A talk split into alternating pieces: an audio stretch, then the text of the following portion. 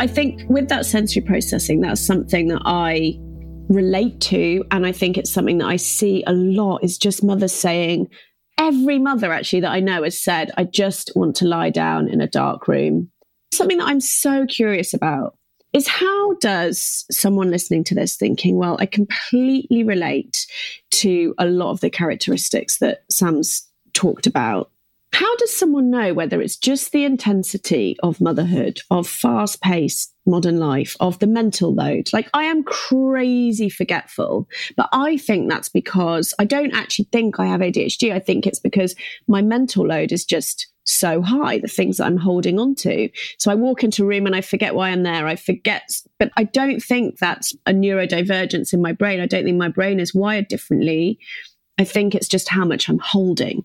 So, how does someone differentiate between being neurodivergent and just being an overwhelmed mum? You know, the crazy way that we mother today. You're completely right.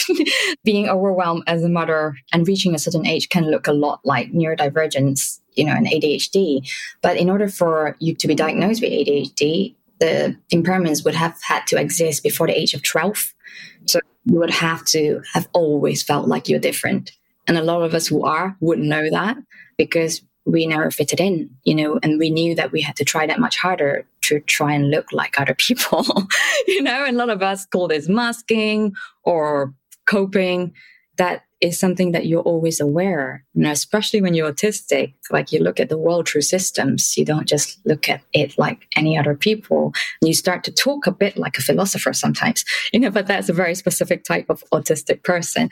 So, yeah, it has to exist before the age of 12. And these impairments have had to happen to all areas of your life, your work, your relationships, your studies. Suppose now, yeah, so they look for symptoms of impulsivity, hyperactivity, and ADHD. Sometimes my brain doesn't click. It's like, you know, hello, you know, either.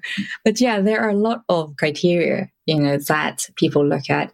But then to get to them, you need a psychiatrist who understands and asks the right questions. So there are more than just the three traits, you know, hyperactive, impulsive, and inattentive. There are also emotional dysregulation that women would know if you have it because it's literally you go from zero to 100 your emotional flooding happens in an instant. Um, and then you know maybe within 10 15 minutes you go back to normal and act like what, what do you mean? Like you don't remember having that intensity. It's not that you don't remember you just don't remember how you got there and come out of it. It's very fast and what's one thing I love as well about ADHD is not all negative, and I agonize over how to reframe everything because I've had a lot of good experiences in my life, and it's not just all doom and gloom. A lot of it was, you know, when I love, you know, something I do, if I love someone, I have a really good time understanding all about the subject and the person. I've had this social justice element that a lot of ADHDers also have, where you need an emotional purpose to what you do, and you need to make a difference. Through that, the mind wandering element that people tend to talk about ADHD also is coinciding with the seed of your imagination where you know spontaneous thoughts can pop in your brain at any one time especially when someone is talking you're thinking about something else when they don't hold your attention but these gives rise to creativity you know thoughts that what ADHDers are known as just ideas machine we churn out ideas like nothing else. It's uh, just if uh, you need the executors to bring your ideas far. But yeah, there are a lot of little traits, you know, that make up ADHD, and it's not all bad. Yeah. One of these traits that I saw you talk about, which I just think is incredible, is that if you have ADHD, you tend to feel first. You tend to experience the world through your feeling self. Tell us about that, because to me, that sounds like a superpower. Well, in some ways. yeah. So, as a neurodivergence, I mean, ADHD and autism, we feel the world first before we think about where we are. That's because our brain has a stronger bottom up signaling than top down. And the bottom up is from the sensory inputs that your brain is receiving from the environment.